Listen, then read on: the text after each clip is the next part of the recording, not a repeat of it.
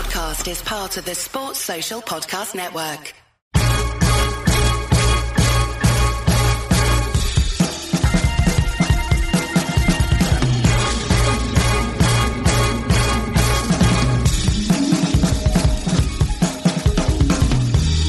Hello and welcome to the Nat Coombs Show on ESPN. Good to have you with us, gang. Good to have you back. We are continuing our franchise deep dives. This episode, taking a look at another intriguing team in the NFL, in my book anyway. A team that we just can't decide which way they're going to go. Right on the wire, just like the Denver Broncos last week with Jeff Legwold. If you haven't checked that out yet, go and deep dive into the vault. We're talking the Arizona Cardinals today. Josh Weinfuss from ESPN dropping by shortly. Uh, covers the Cardinals day in, day out. Really keen to get into the Kyler Murray third year trajectory. What's he saying about that? AJ Green and JJ Watt, are they done? Are they going to have bounce back years? Two of the greats of their generation. What about the rest of this defense? Is that secondary something to be concerned about? All of these and more we're going to get into with Josh. I should point out, because we caught up with Josh a bit earlier, and like so many of us in the last 12, 15 months, multitasking. He's got his hands full with a little Bob at home who was certainly making their presence felt on the pod as well. A little bit like you will remember when we chat with Carlson, Rufus, Carlson's dog, every time we mention the Jets, likes to get involved with that. It's a bit of background noise on this one. Uh, give it a pass because Josh, his insight is spot on, and you will come away from the pod knowing a lot more about the Cardinals and maybe, maybe have made your mind up about what kind of season they are having in the toughest division in football. So sit back, relax, and enjoy the brilliant Josh Weinfuss. Josh, it's great to see you. Thanks very much indeed for taking time and coming on. We're obviously going to talk all Cardinals. But before we get into that, I was looking at your Twitter feed at Josh Weinfuss if you want to follow Josh on Twitter, and you should, by the way. Uh, and I've noticed because the deep dive detective work that I was doing, we're both fans of Schitt's Creek the great Schitt's Creek, one of the best comedies of the last 20 years, no doubt about it. And you have discovered something that has got my mind racing. You're saying that for all the uh, fans out there, uh, fans of Schitt's Creek out there, I'm sure you'll know what I'm talking about. If not, uh, uh, go and check it out first of all. But Moira and Johnny, two of the main characters in it, and a lot of the action is set around their hotel room. You're you've noticed something about it, Josh. Tell us more. The conspiracy theory. so I've noticed that their hotel room keep like the the layout of it keeps changing. Like there was one show where David and Alexis walked in from the opposite way than it than they typically do. And then mm-hmm. last night, my wife and I were watching. I think it was season three, episode three. I might be mistaken on that. Mm. And Johnny Rose was sitting at a table with his his closets and the sink but the direction of the camera should have been where the door was connecting his room and the children's room. Right. So I paused it. I looked at my wife. I'm like, that's not right. And she's like, no, it's not. So I knew I wasn't going crazy, but like it, it's like the third time that's happened where the room just doesn't look like it normally does. It's I'm weird. gonna go. I'm gonna go back and look at this because I figured Moira maybe when I first read your tweet, I thought, okay, maybe he's missed. You know, Moira's tinkering, pottering. The premise of the movie of the series, if you haven't seen it, is uber wealthy New York family on their cups, they lose everything and they end up in a motel in the middle of nowhere. So that so maybe I was thinking Moira's rejigging the room to kind of keep it. But no, that sounds like structural, fundamental continuity issues. I'm yeah, going to go back because, and watch it. Right, because you, I mean, you have to have the door that connects the rooms. Right. So, like, I think at one point, like the rooms were switched because oh. you, it, I mean, in my head, so you walk into Johnny and Moira's room, mm-hmm. you have the bed to your right, you have her wigs right to your left, and then right next to her wigs and her or her table is the connecting door. Right. So in theory, you would think that they have the last room in the motel. Yes. And the kids is right next to them. Next so door. Sometimes has- that's switch, right? So sometimes like if you if that's the way it's like it looks, sometimes they're going the opposite direction. So it's like the kids' room is the last room and they're inside. So I don't. Right. I wonder My, if there's got to be there's got to be a website somewhere that, that talks about this. I'm sure our listeners at the NC Show, Facebook, Instagram, Twitter, let us know. Schitt's Creek fans out there, I'm sure you're right. Somebody is somebody has done a deep dive on this, but at the moment, my head my head is spinning. My world has been turned upside down, Josh. To be to be quite honest, so uh, that is a hell of a way to start. But what a show! And uh, yeah, I would say along with I'm a big Thirty Rock fan as well. I think 30 Rock, strangely underrated over here in the UK, 30 Rock. But uh, Schitt's Creek, in terms of ensemble cast, there is Annie Murphy's great, Catherine O'Hara. I mean, what uh, the the the, the Levy father and son combo. I love the character actors as well. The the bit part players, they're all they're all on point as well. So loving that, loving that. And you, too. I think I figured too. we'd get on well if we're both Schitt's Creek fans. Um, but sadly, we're not going to spend 20 minutes talking shit. Too bad. we, hey, there's a spin-off show right there. It is the off season. I mean, come on, we're we're scraping around for stories right now, but we're not. We're, when it comes to a deep dive on the Cardinals, there's a lot we want to talk about. Um, I want to. I guess I have to start with Kyler Murray because he is the the the superstar uh, on the side, and that's actually you know a difficult thing when you've got DeAndre Hopkins and now JJ Watt in the mix. But he is certainly, I think, the player that is garnering the most attention going into this season talk us through Josh last season because he came out flying and was in terrific shape for the first two thirds of the season. Then it all uh, went wrong. What do you put that down to? Was it primarily injury? Was it more than that? Talk us through his season last year.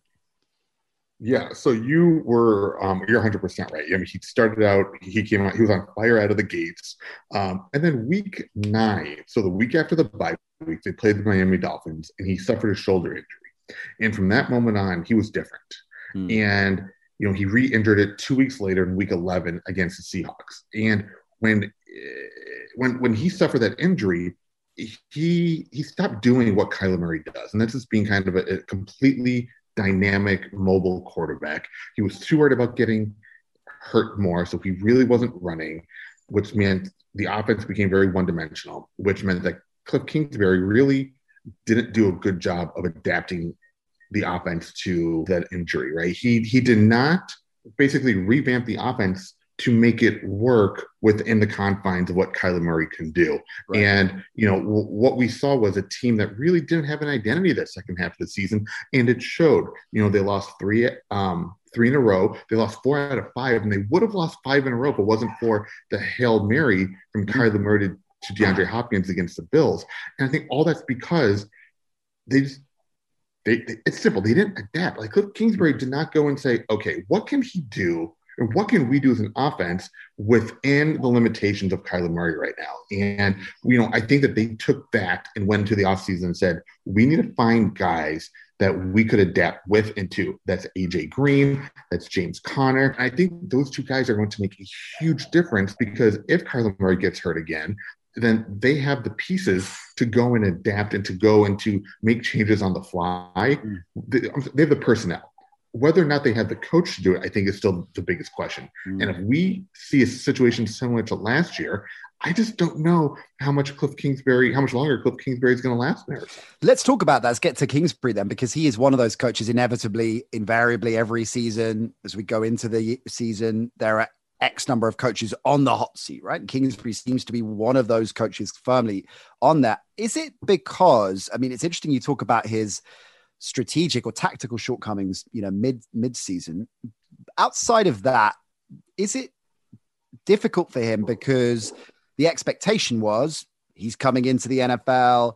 Kyler Murray is going to be his franchise quarterback. It's going to be fireworks and explosions. And and I know that we saw elements of that, particularly with the, the first part of the season with DeAndre coming in. But is, is that an issue for Kingsbury that the expectation levels were sky high that this was going to be a revolutionary offensive genius, and, and he hasn't lived up to that.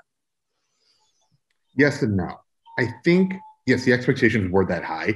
Michael Bidwill, the team owner, went ahead and got him because he watched the Rams, a division rival, go to the Super Bowl. Was it 17 season? I think it was. Mm. He watched them go to the Super Bowl with a hot, young, offensive minded coach in Sean McVay. Well, the next year they go and they hire Steve Wilks, who's a defensive minded coach, and they go three and 13 for mm. a variety of reasons that we don't have to get into today.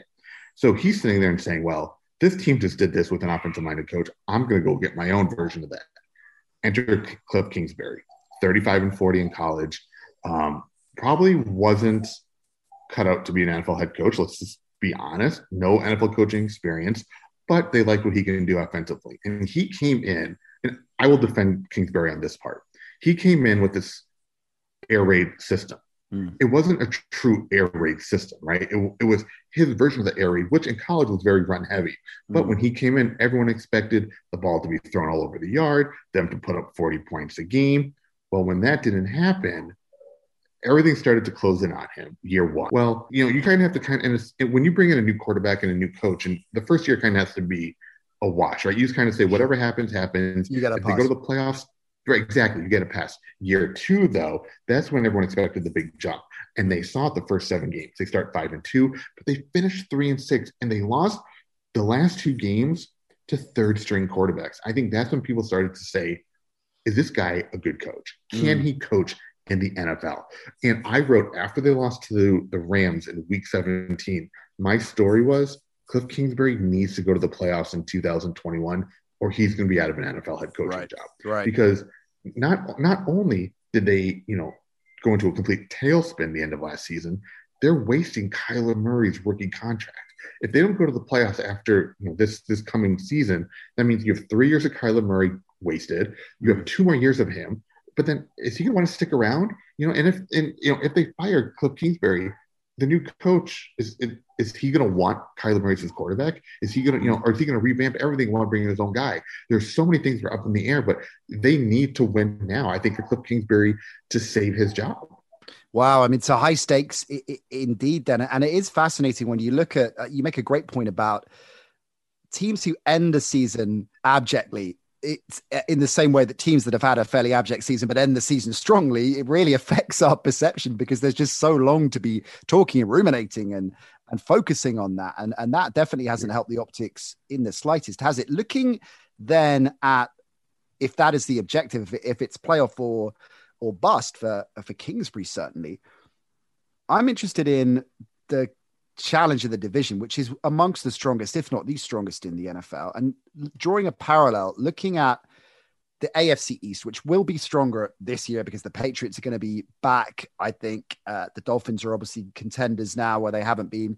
The Bills that had it easier last year than many other contending teams. Conversely, and but they made the same kind of move. So they had a young quarterback in Josh Allen. They got him an elite receiver, and we saw the progression with Allen, not solely because of Diggs, but certainly Diggs helped that progression, and it was a phenomenal year-on-year advancement. Do you think Kyler Murray and Hopkins, are obviously hoping for the same thing, it didn't go eh, in the end to, to plan in terms of that jump, but do you think this year that's the kind of progression they're going to want to see year on year with Murray in particular. And it, they need that given the toughness of the division to have a fighting chance that he's got to step up to the same kind of levels in terms of progression that Josh Allen did when he had Diggs alongside him. It's a fantastic question. Um, and it's somewhat of a complex answer, but not really. You know, last year, Kyler Murray and DeAndre Hopkins didn't have an offseason together. So the first time that they were really on the field, was training camp. They had no preseason games. So, you know, I guess the first time the, the quote unquote bullets were flying was week one. Well, it's kind of hard for two new guys to get on the same page right. when everything's for real, right? That's why teams have preseason games. Well, you look at this year, you haven't you have more of an off season. They've been working a lot together they you know they they kind of argue a little bit in practice you know when, when they don't like something they go to each other and explain why they don't like it and mm-hmm. i think that's very healthy for, for those two so i think we're going to see a significant jump between just not just with Kyler Murray. I think he's gonna make a huge jump between years two and three, but just Kyler and DeAndre, I think are, are gonna make a huge jump as a duo, just because for the simple fact that they have more time to work together and they're right. going to have more time to work out the kinks, to get on the same page, to gel. Every cliche you want to use in the book, they're going to be able to do that. You know, or they have been doing it this offseason and they will be doing it during training camp in the preseason. Now, I think a factor that a lot of people aren't really considering in the, in the relationship of those two is AJ Green. Because last year, I mean, Larry Fitzgerald is the first ballot Hall of Famer. Don't get me wrong. He just wasn't a factor last year mm. right? So when teams were figuring out how to take DeAndre Hopkins out of games, there really wasn't a, a, a serious threat in the passing game that the Kyler Murray can turn to when when that was happening. AJ Green's going to go bonkers mm. because he's never once in his career had a number two receiver. Two he's been a number one receiver. So I really think that I, I- think that he's going to just he's going to be that option for for Kyler Murray when when things don't go well or when things are covered with DeAndre Hopkins, which means him and DeAndre are going to have this great rapport because teams have to pay attention to another another receiver. it's a great point. We were we caught up recently with Jeff Legwold, and he was saying um, that if you look at the the impact of the return of Courtland Sutton to that Denver offense, it's the same kind of principle with Jerry Jeudy because Sutton went down for the season, and Jerry Jeudy as a rookie was suddenly dealing with the top corners and was in at the deep end. That's going to change again with Sutton getting that attention. Jeudy's going to benefit from that, so it's a it's a win win that Sutton back for that offense. Jerry Judy having different kinds of attention. It's a great point you're making here with AJ Green. I hadn't considered that because everyone's saying, well, is AJ Green? Is he washed up? Has he got anything left in the tank? Well, it depends on the role he's playing, right? And uh, and that certainly makes a lot of sense. Let's talk a bit of defense. Um, I'm particularly interested in what you think of uh, Zaven Collins coming in and, and Isaiah Simmons as well with his first season because there's similar kinds of players, right? And so obviously shaping up uh, a- defense around those those types of, of players. Then I guess conversely, you've got JJ Watt coming in and Chandler Jones, of course, as well. But let's start with the younger players first. Simmons, his first year, how did you rate that? What did you make of his rookie year? he was learning on the fly, right? He was he was another one of these players that really suffered with no no preseason. No, and you know, you look at what happened in week one last season with with, with, with Isaiah Simmons. They're at San Francisco, and he gets, you know, I think was, I forgot which which part of the game, but Raheem Mostert goes out into the flat, catches a pass, and he crosses up Simmons and just goes goes like 75 yards for a touchdown. Hmm. I think that was the moment where we were kind of like, this is going to be a long season for Isaiah Simmons because he didn't really have the opportunity to, to, to see what NFL football is like at a real level. You know, he went from training camp, which right. is half speed, three quarters speed. No one's going to touch you. No preseason. So he's not going to see what NFL speed is like at any level. So he's getting thrown into the fire week one. And we saw him really you know, he struggled early on. Let's be let's let's be honest with you. Well, you know, he, he struggled until he made that interception against Seattle at home in in in, in overtime. Mm. And then you saw him kind of figure it out, right? Mm. He's a very talented man. He's a very athletic young man. He gets it, but it took him a little while to get what he was doing. And I think it didn't help that they were they had him at inside linebacker, they had him at safety, they rushed him off the edge. They I was going to ask you that, yeah, because because everyone when he came out, and I, I, I, um, we were doing that draft live uh, on on radio over here, and everyone was saying the great thing about this guy is his versatility. He's been played in eleven different positions, whatever it is in co- in college.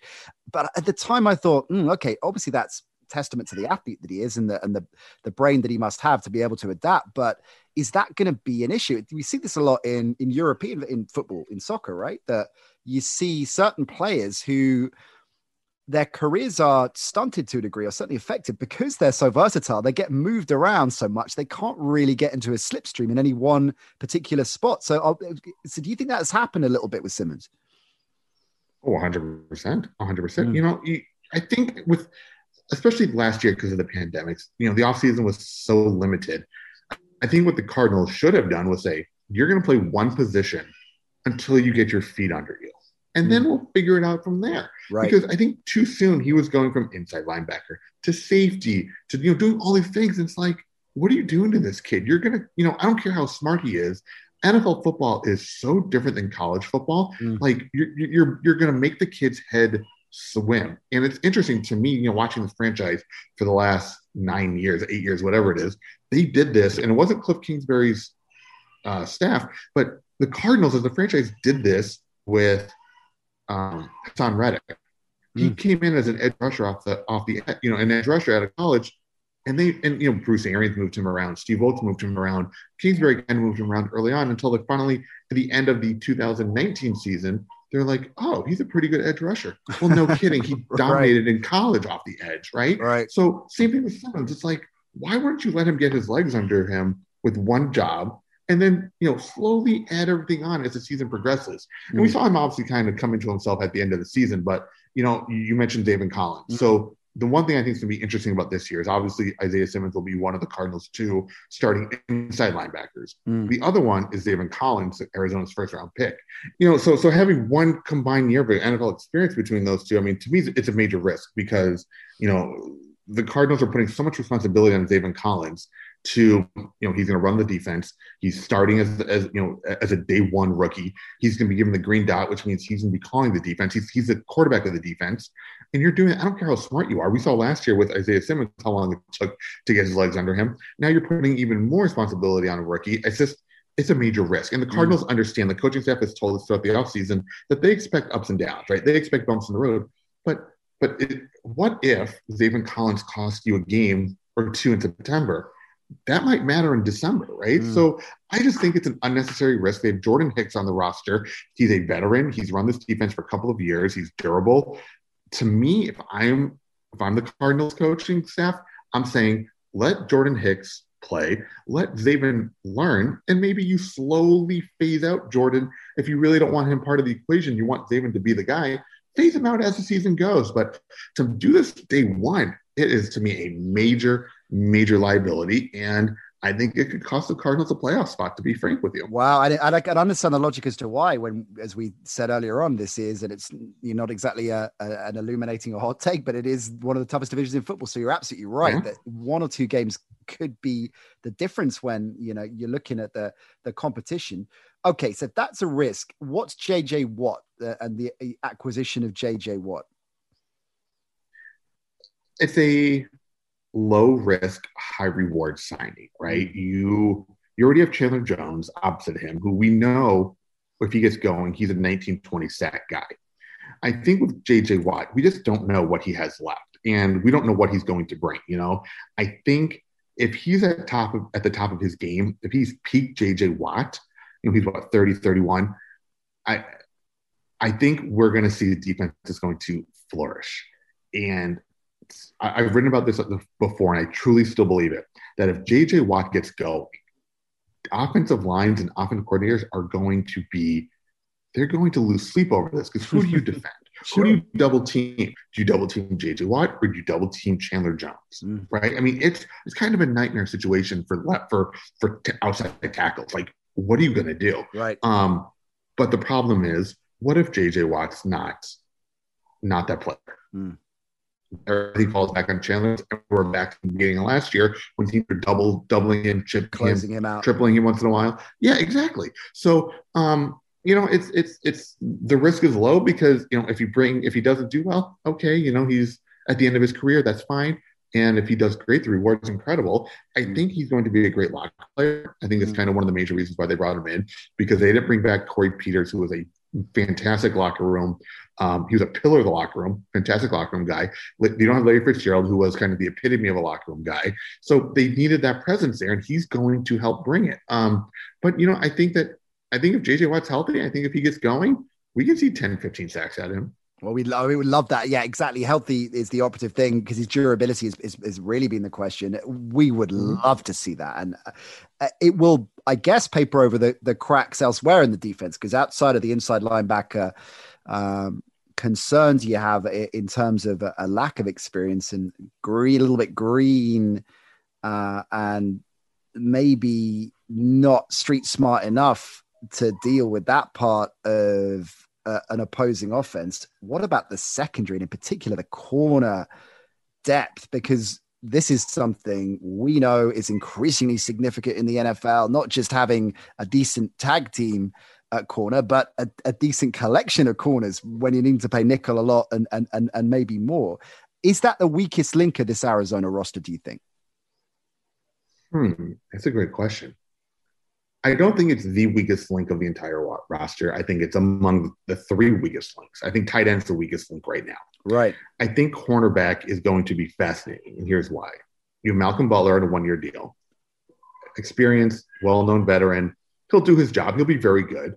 You have Byron Murphy, who the Cardinals drafted in the second round a couple years ago, more of an inside guy. But then, what do you do with that other outside position? You know, you have Robert Alford, who is back on on a one year deal after getting cut last year. But the guy was signed before the 19th season and hasn't played it down because of two season ending injuries, season ending mm. injuries during training camp. Mm. So you really have no idea what he's going to have and what he's going to bring because he hasn't played since 2018.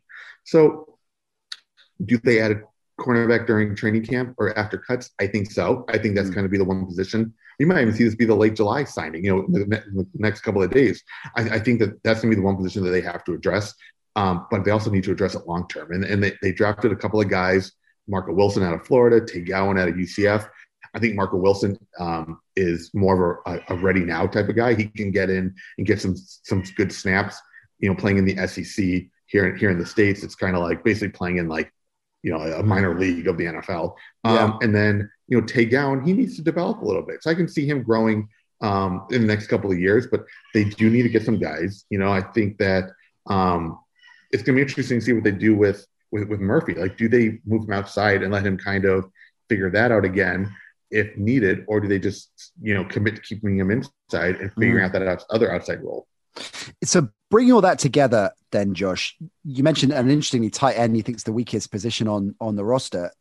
What did you make of the Zaven Collins pick? Was that the right call, given the other areas they needed to address? And and I guess a follow up on that is how did that pick go down with the the Arizona faithful, the fan base? Were they a bit nonplussed with it? Talk us through whether you think that was an easy to say, right? And we'll know in a few years whether it was the, will turn out to be the right pick. But did it seem to be a curious selection going with him in in round one? You were hitting all the hot button topics today. Um, here's here's here's my take on that. You hire an offensive minded head coach, right? You want him to bring this offense to levels they haven't seen since 15 with Carson Palmer and then Super Bowl with Kurt Warner, and yet your two of your last first round draft picks are defensive players. Right. It doesn't make sense to me. You know, if if I'm Steve Keim and you're committed to Kliff Kingsbury right now, you go and give him the best pieces available. You either trade up to go get a star receiver or take someone, take a first round pick, take an offensive player in the first round. I just, Mm. I've been a little bit baffled, right? I'll be honest. Like, you didn't need Isaiah Simmons, you didn't need David Collins. And, you know, I think sometimes they play the best player available card Yeah. way too too strong, you know, and they stick to their board a little too much. And Steve Keim hasn't had a lot of success drafting. So I think the last mm. couple of years they should have gone offense. Like, it, like I don't know. I guess it's just it is like I said, it's baffling to me that you have this offensive minded head coach and you're not going to give him the right the right tools, the best tools to win with. Like I, mm. you're, you're you're instead you go in and you get 30 31 year old AJ Green, Mm. which is fine. But why don't you go get a 20, 20, 21, 22 year old version of AJ Green now? Right, Like right. it's very, it, it, it, doesn't make sense to me.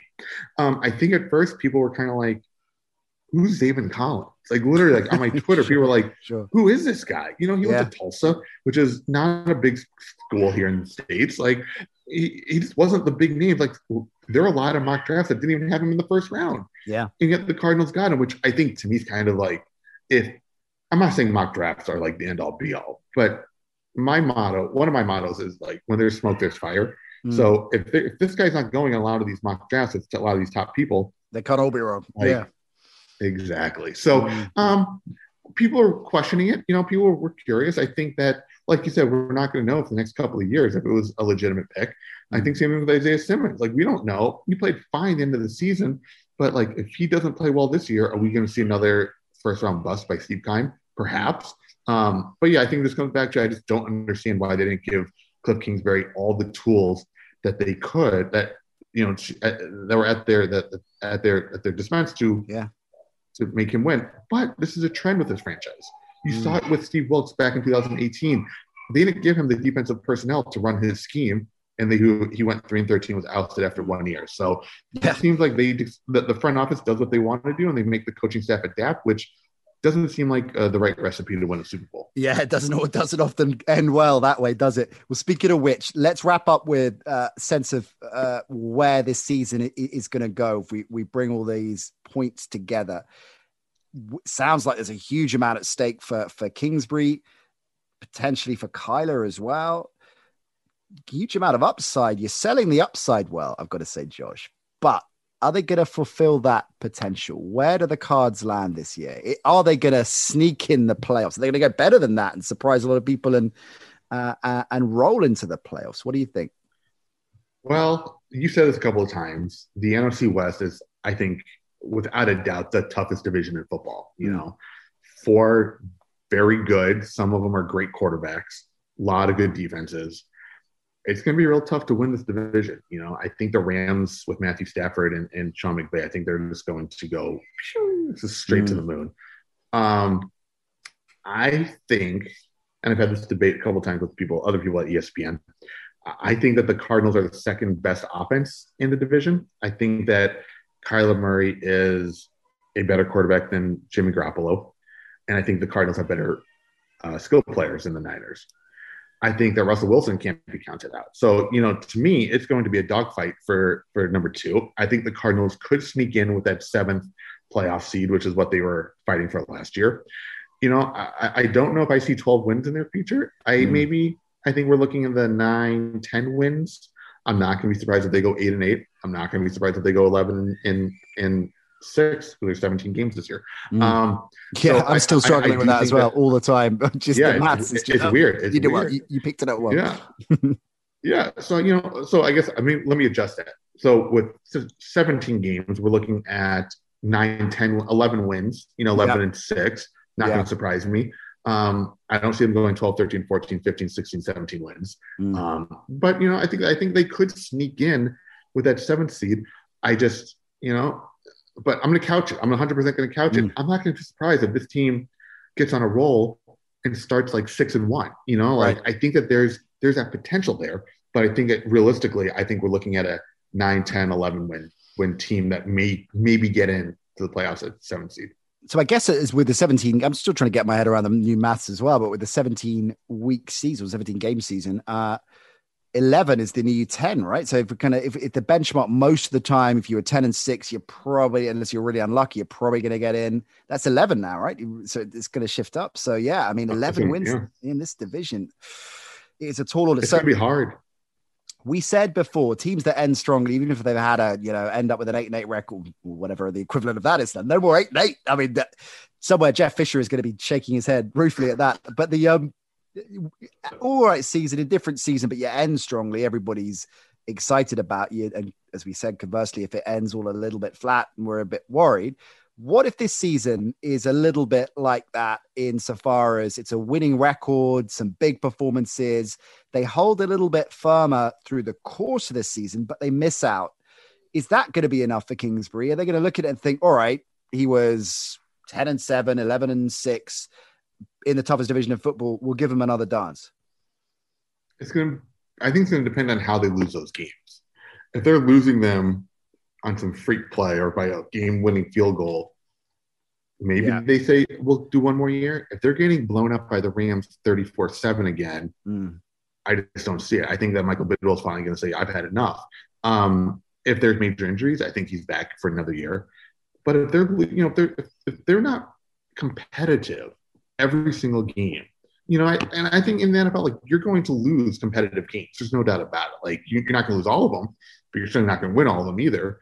Um, you know, I, I think if they're if they're in it and they're winning some that they shouldn't win, I think that's going to be that's going to help them. But they cannot lose the games that they should win. I think that's what that's what hurt them last year. If they are they win all the games they should win and win some of the games they should lose, then I think could potentially see Kliff Kingsbury back in 2022.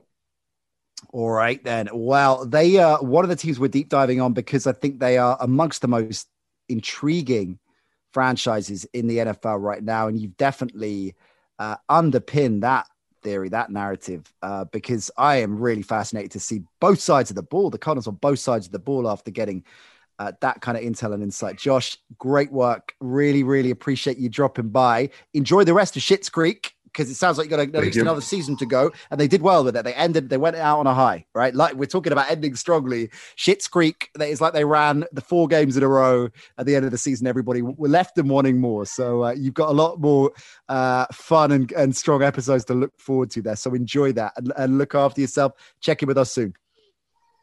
We'll do. Thanks for having me. Thanks, Josh. Lovely stuff from Josh. Uh, follow him on Twitter at Josh Weinfuss, W E I N F U S for all your Cardinals intel and obviously some good American comedy chat as well. And what's not to love about that? Two of my favorite things in the world. Uh, great stuff from Josh. Another franchise focus in the bag. We're going to do more of those. We're going to keep on rolling them. We might drop an edge rush soon as well. I think we'll get a college days coming your way very soon as well. Getting excited, gang, because we are what two months away from the start of the season or thereabouts and there is so much ground to cover. So we're going to get you set. We're going to have previews. We're going to tell you divisions, teams, players to watch, those to discount, everything in between. All of that coming your way as we build up to the 2021 season. So stay with us. It is good to have had you with us today at the NC Show, Facebook, Instagram, Twitter is where you follow us on social for video from the pods. Lots of extra stuff as well. Uh, good chat going on there. So shout out to Marley, Tom, and the gang over on Twitter. Saluting Andy as well. Can't forget him. And indeed, Ollie, our producer, too. Hey, it's a loving. How about that? Schitt's Creek chats put me in a good mood. What can I say? We're back next week with more. We'll see you then. Follow Baseball Nuts. Join us on the Johnny and Josh show with my baseball brothers, where JC will endeavor to offer some insightful analysis, and my friend Eric Jansen will offer quirky baseball trivia. But we also have David Langell, who will combine a high level of inappropriateness with a low level of analysis. The Johnny and Josh Show, available to download wherever you listen to your podcasts. Sports Social Podcast Network.